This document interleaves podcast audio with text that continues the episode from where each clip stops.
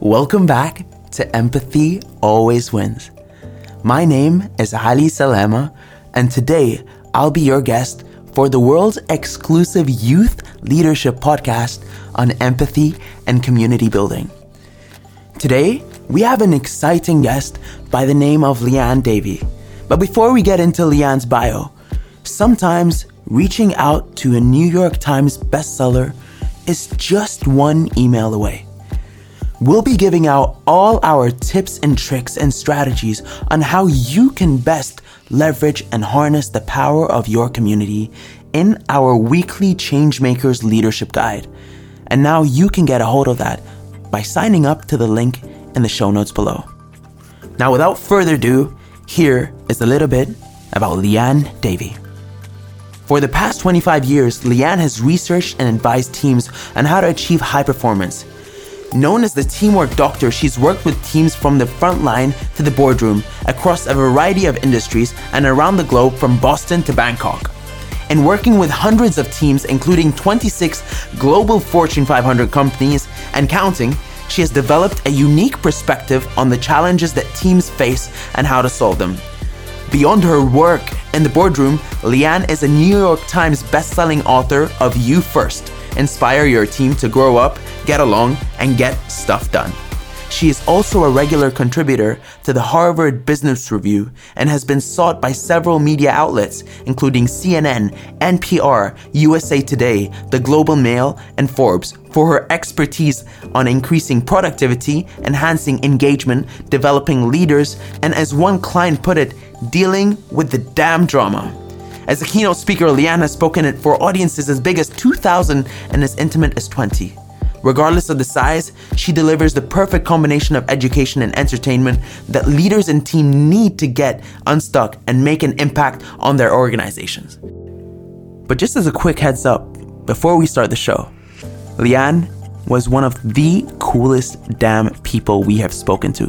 So get ready to be entertained yet educated at the same time. And don't ask me how that could happen because our educational system doesn't actually stand for those values. But that is why we are on Empathy Always Wins. So without further ado, let's dive deep into it. This episode is brought to you by Empowering Media. Empowering Media is a Canadian boutique social media agency delivering results to purpose driven changemakers and social enterprises in our global community. Hashtag create to empower to join the movement. I kept finding that people were waiting for everybody else to fix their team. So either, you know, my boss is a jerk, and as long as I work for this jerky boss, there's no hope, or um, this woman on my team, she's horrible and it's all her fault. And I got really frustrated that people didn't see themselves in uh, in what contributed to the problem of the team, nor did they see themselves as having an opportunity to change their teams for the better. So I wrote a book about teamwork called You First because I, I know from experience that any person can change a team from any seat at the table. And that's the promise to somebody who reads the book mm-hmm. that even if your boss is lousy, even if your coworkers don't want to go along, there are things you can do in changing your behavior that will change your team.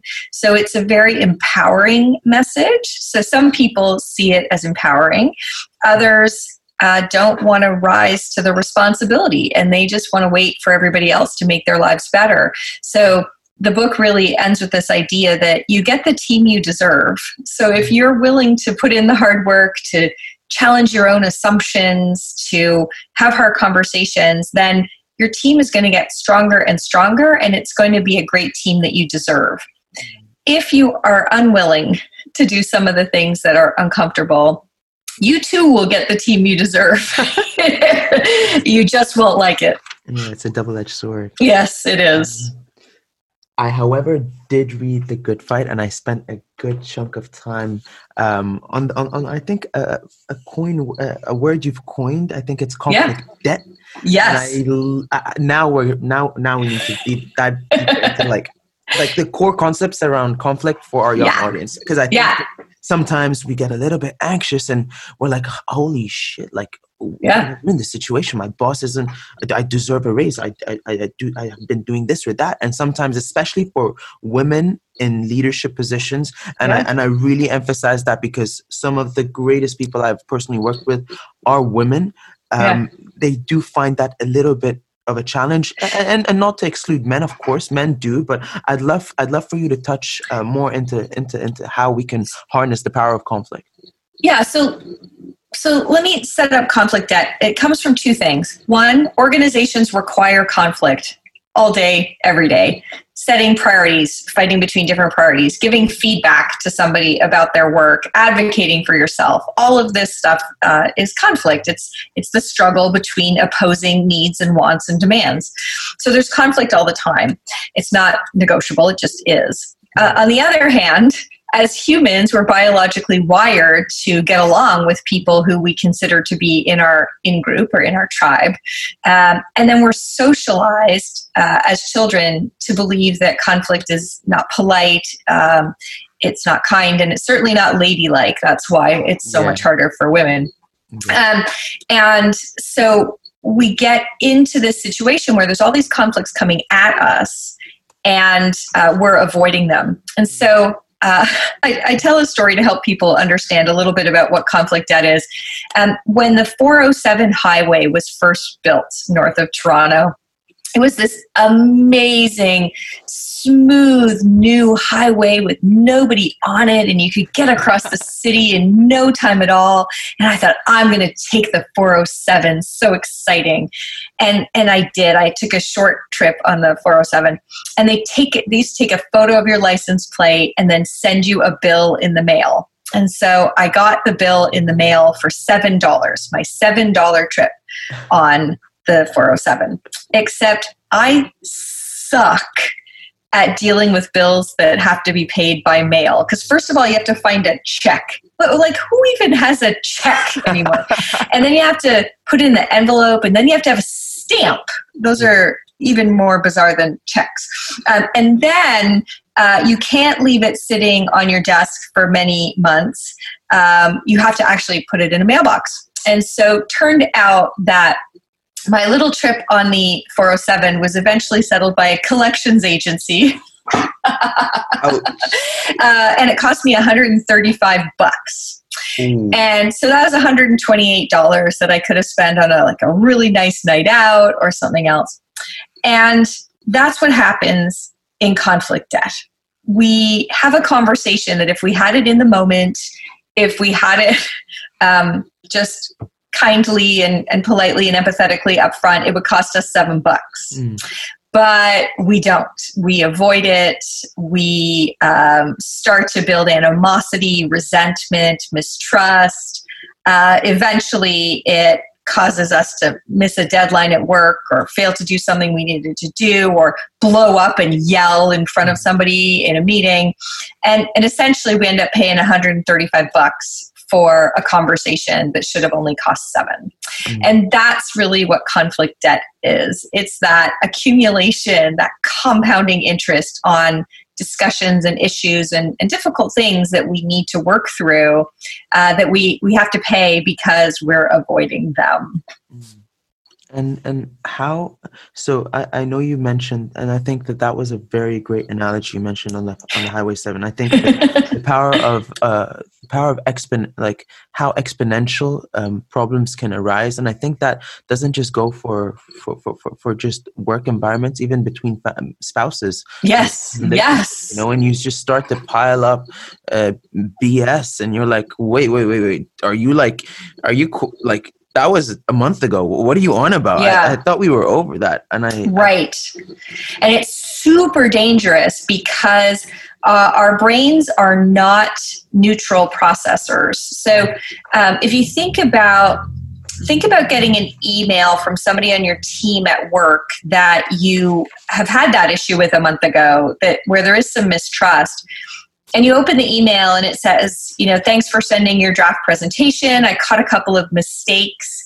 I have some ideas for how to make it better, and I'll come by your desk at three o'clock. Mm. And what happens is is um, the way we read that depends on whether we think that person is a friend or a foe. And, and you can see that that's true if you play the little thought experiment of imagining your best friend at work. Yeah. Um, and get that best friend at work in your head. And now imagine you get an email from them.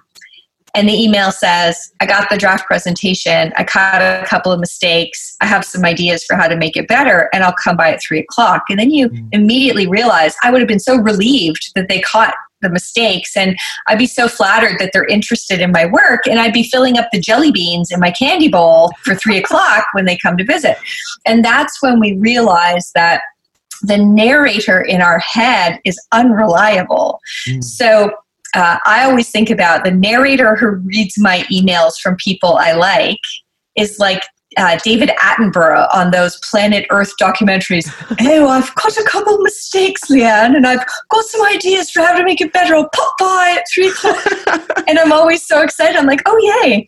But uh, the, the narrator of emails from people that I don't like tends to be Darth Vader. Yeah. And uh, and so yeah. once we can understand that if we're holding a grudge with somebody, if we let it slide at seven dollars at the beginning of the month, then every email, every interaction, every look that they give us all month long Mm. we're going to our narrator is going to read that in darth vader voice mm. and then we're going to believe we have more and more and more reason to hold a grudge um, and so it becomes a very vicious cycle so the cost of conflict debt really compounds and multiplies because it affects how we interpret all the conversations we have after that. So if you're um, if you're in a situation with your girlfriend and, and there's a decision that you didn't like, you know, maybe you had to go to a movie you didn't want to see with some lame romantic chick flick crap, um, and and you're frustrated about that, then um, you know how you think about her recommendation for dinner next week is already going to be clouded by like we already did your thing last week and, mm. and it's mm. not going to be starting from scratch so it's so important to kind of pay off that conflict debt in cash mm. pay for your issues as you go cut up that credit card it's uh, it's not doing you any favors um like how does empathy come into play with conflict resolution yeah yeah, it, it is uh, the magic. It is the secret. If you have empathy, and I would say the practical way we demonstrate empathy is we make sure that we speak the other person's truth before we speak our own.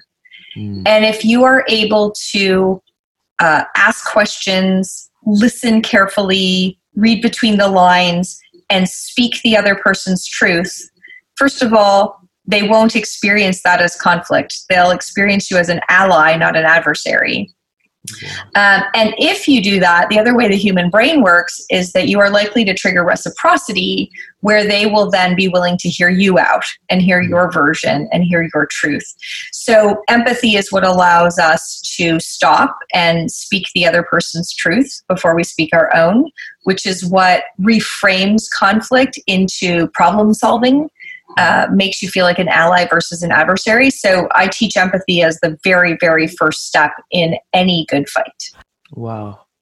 And I mean, you've probably done that quite often. what, what's one thing you could um, best uh, advise our, our listener out there if, if they if they perhaps are a little bit aggressive or they're they're too hot headed sometimes and sort of need to take a step back before they uh, they take a decision that uh, that could cost them one hundred thirty eight dollars. yeah.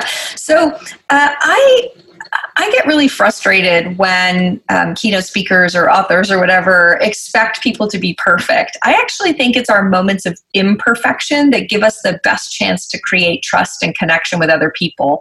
So if I say something, or if you say something, and I kind of jump down your throat and shove my truth down your throat before yours, um, that's that's okay. It's your chance to come back 20 minutes later and go, you know, I did not handle that the way I wanted to. Or I was so busy trying to make sure you heard me that I didn't hear you. Um, and, and doing that, being willing to admit when you blow it is so good for mm-hmm. building trust, um, creating a connection among you. So I would really tell your listeners don't be afraid of blowing it. We all blow it sometimes. Um, so the poor Kira gets all the stories about her, but she came home a couple of years ago and and proclaimed, you know, I hate my music teacher. and I'm I'm trying to raise, you know, decent human beings here. I don't I don't like the word hate. And so I completely invalidated her. I, I just like, you don't hate your music teacher. And so that's a really important rule. Never, ever, ever tell somebody what they think or what they feel. I don't mean to cut this conversation, but I'd love to get you involved. Text our Q&A phone number now at plus one six four seven three seven zero two six six three. That's plus one six four seven three seven zero two six six three. Liane and I will be answering all your questions as soon as we get them via text message. All right, let's hop back into our conversation. So trying to tell somebody else, tell my daughter that she doesn't hate her music teacher is completely invalidating. Um, and so I blew it. So it's good because then I have the chance to go back and say, you know what? I was so busy worrying about you using the word hate, and I don't like that word, and it triggered a lot of things for me that I didn't take the time to actually listen to what's really going on. Um, so when you blow it, that's okay. Take it as your opportunity to go back and reaffirm that this matters to you, to be willing to be vulnerable, and to have a do-over. And and do-overs can be more impactful than if you'd even got it right the first time does it even build a little bit more of a stronger bond of trust between yes, guys, right? Absolutely, because a, a, relationship where trust is only based on always getting things right is always susceptible to what if something goes wrong. Yes. There's always that niggling concern. A relationship where you've blown it and come back, just like why healthy um, um, relationships with partners have conflict in them. That's fine because then you know and you can trust that we can go somewhere difficult and we can recover from it. So yes, the trust with a teammate is much stronger when you know this is a. It's it's like you know it's like your friends, right? If you know you can you know have at it and you're like drop to the field and bashing on each other or whatever else, and then you can be like, "Oh, let's go, let's go get a Slurpee." Um, you know, if once you know you can do that, that your friendships aren't fragile, uh, you have so much more confidence in them. So, yes, it's absolutely fine at work to to blow it sometimes. Just make sure that after you blow it, that you come back and and admit as much. Yeah. Um, I'm gonna I'm gonna take a little bit of a sort of a, a shift in, in our direction uh, of the conversation. I, I want to touch base on on how you're seeing things um, become within C-level executive leadership positions. Yeah. Um, from an empathetic and from an understanding standpoint, I know you work with you, you've worked with pretty big names out there such as Walmart and Amazon and, and, and Sony. What trend are you seeing today for for youth like us or people that are now starting to enter the workforce what is starting to appear more prevalent than ever and what's promising out there so I think there's a lot that's promising. Uh, I do think these conversations, conversations about mental health, conversations about emotion in the workplace, conversations about empathy. There is much more of a place for them today than there ever has been before. Mm. So that's very promising. What worries me at the C level is the short term orientation, the pressure, the urgency. And we know that the human brain works very differently when it perceives threat.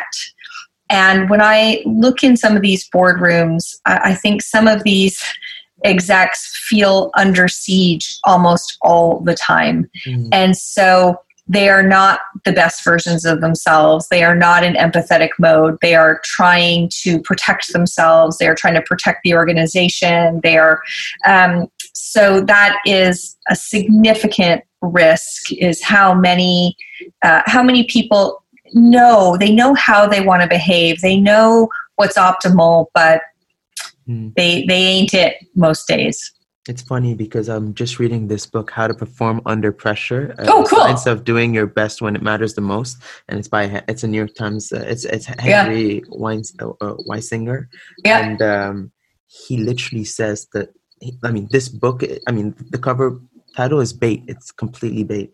Uh, yeah. it's all about how like the best performing athletes or best best high performers in the world um, have learned to become very confident and have treated pressure in a way that they have mastered um, their psychology. So it no Yeah. longer feels like because when you are working under pressure you can't actually do your best work. Yeah. you will stutter and you will not be in the state of flow that Right. you are when typically musicians come up with their best lyrics and best for example Yeah. and i think yeah. that completely goes hand in hand with what you're saying with short-term results of c-level executives and Yeah. it is a worry that i think that um, um i i do believe it over time it would change it will change but i think uh, probably some hits will have to be taken before people have to recognize the severity of that because uh, it's just it just is the way it is with the world um, yeah. I think that's true.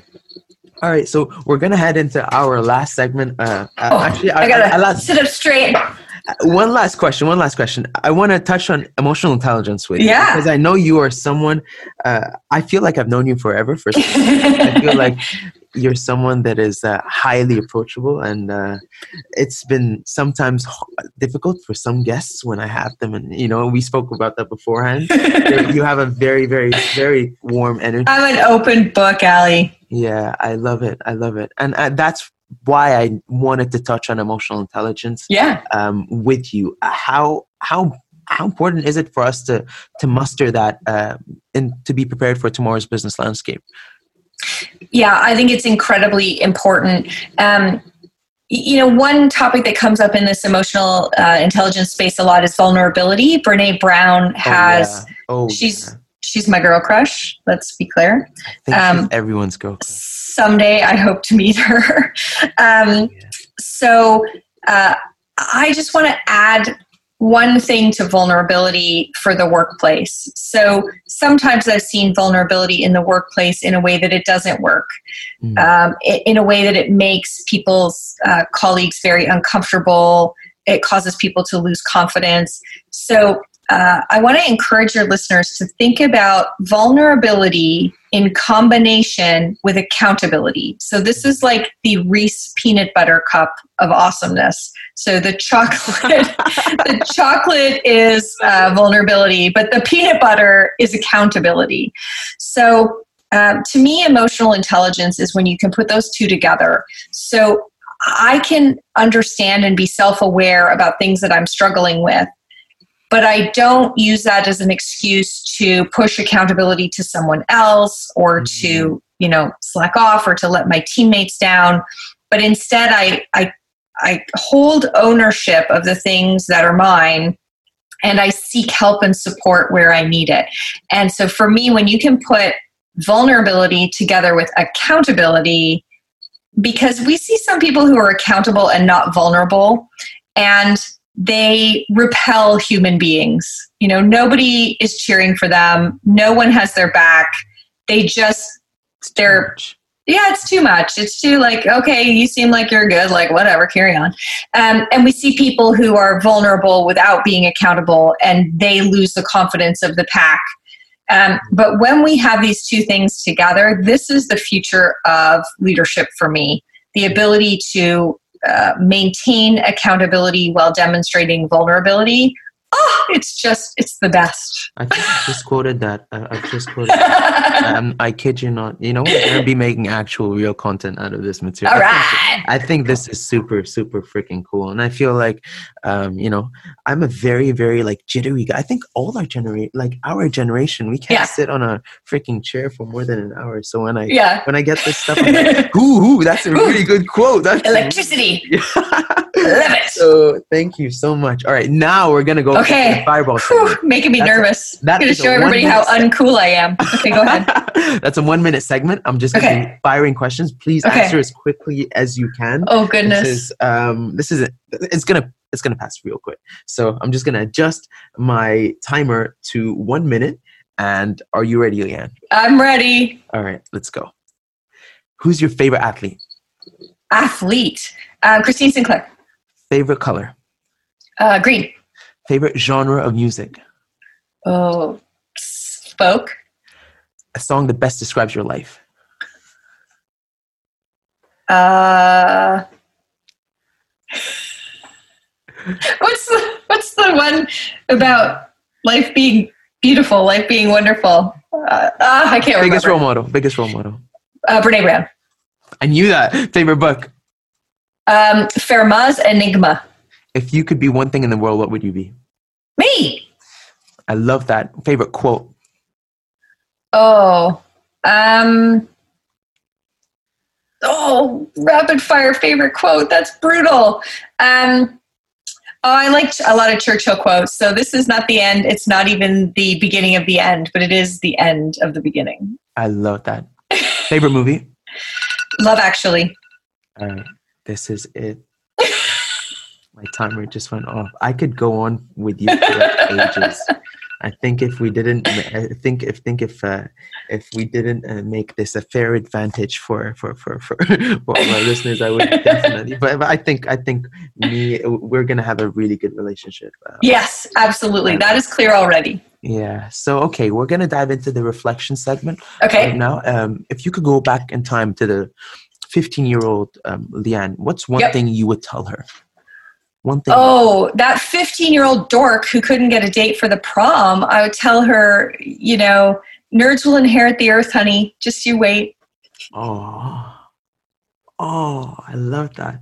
I feel because here's the thing. I actually feel the same. I uh, found it very hard growing up as well, and I uh, that's that's essentially why I, I I became very mentally ill when I actually had to admit that because I, I was I became very obsessed with the gym um, yeah. after leaving professional swimming after quitting my career um, uh, when I when I moved to Toronto by myself uh, when I was 17 and I, I found it very hard very hard and I didn't know I was that nerdy sort of lonely guy because I only yeah. had three friends at school and we were like we were only friends because we were on the on the soccer squad the A the A team soccer squad but outside of school I couldn't make and I didn't have that skill set and um, I, I, I, I truly believe that sometimes people that are so curious, that are so full of life, can find it harder to connect with people just because this fitting in mentality that we all have with social media. I mean, we have such an inherent need to fit in.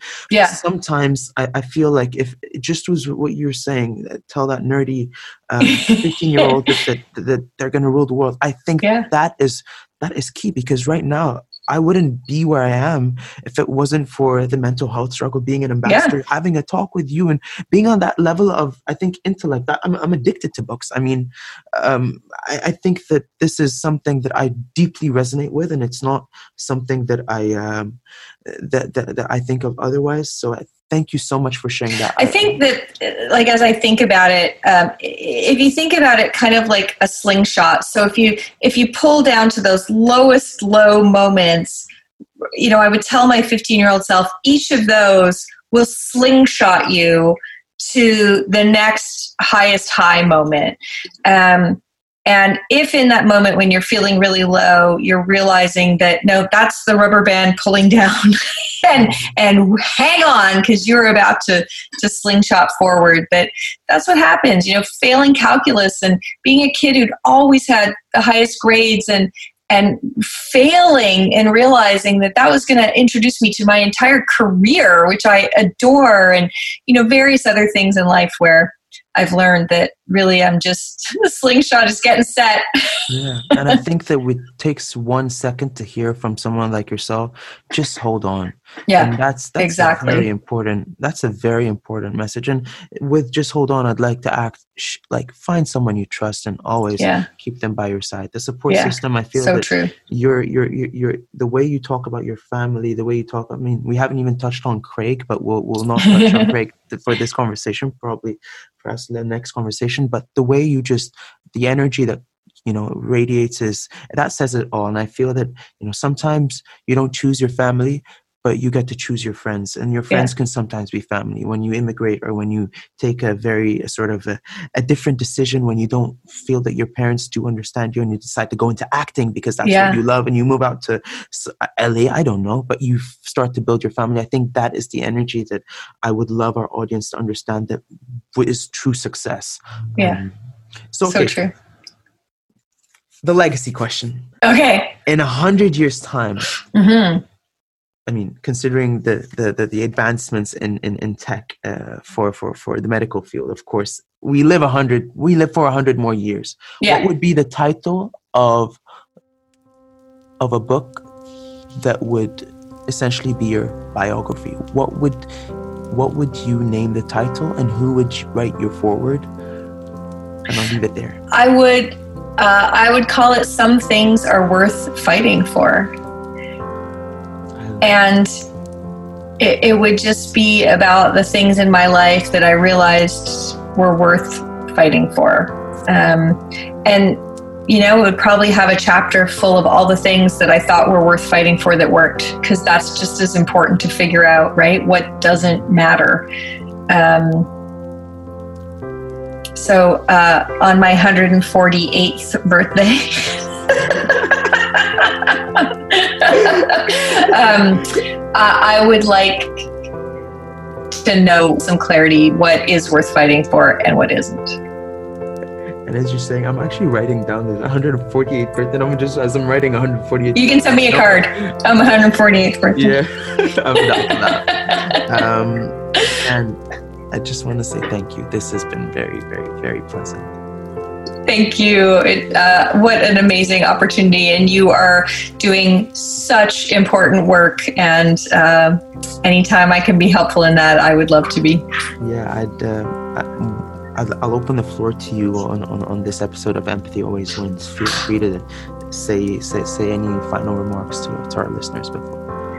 Oh, I just, I think if we go back to this, some things are worth fighting for, I would tell your listeners that they are worth fighting for. Um, know what matters to you, know what's important, know what you deserve, and fight for it.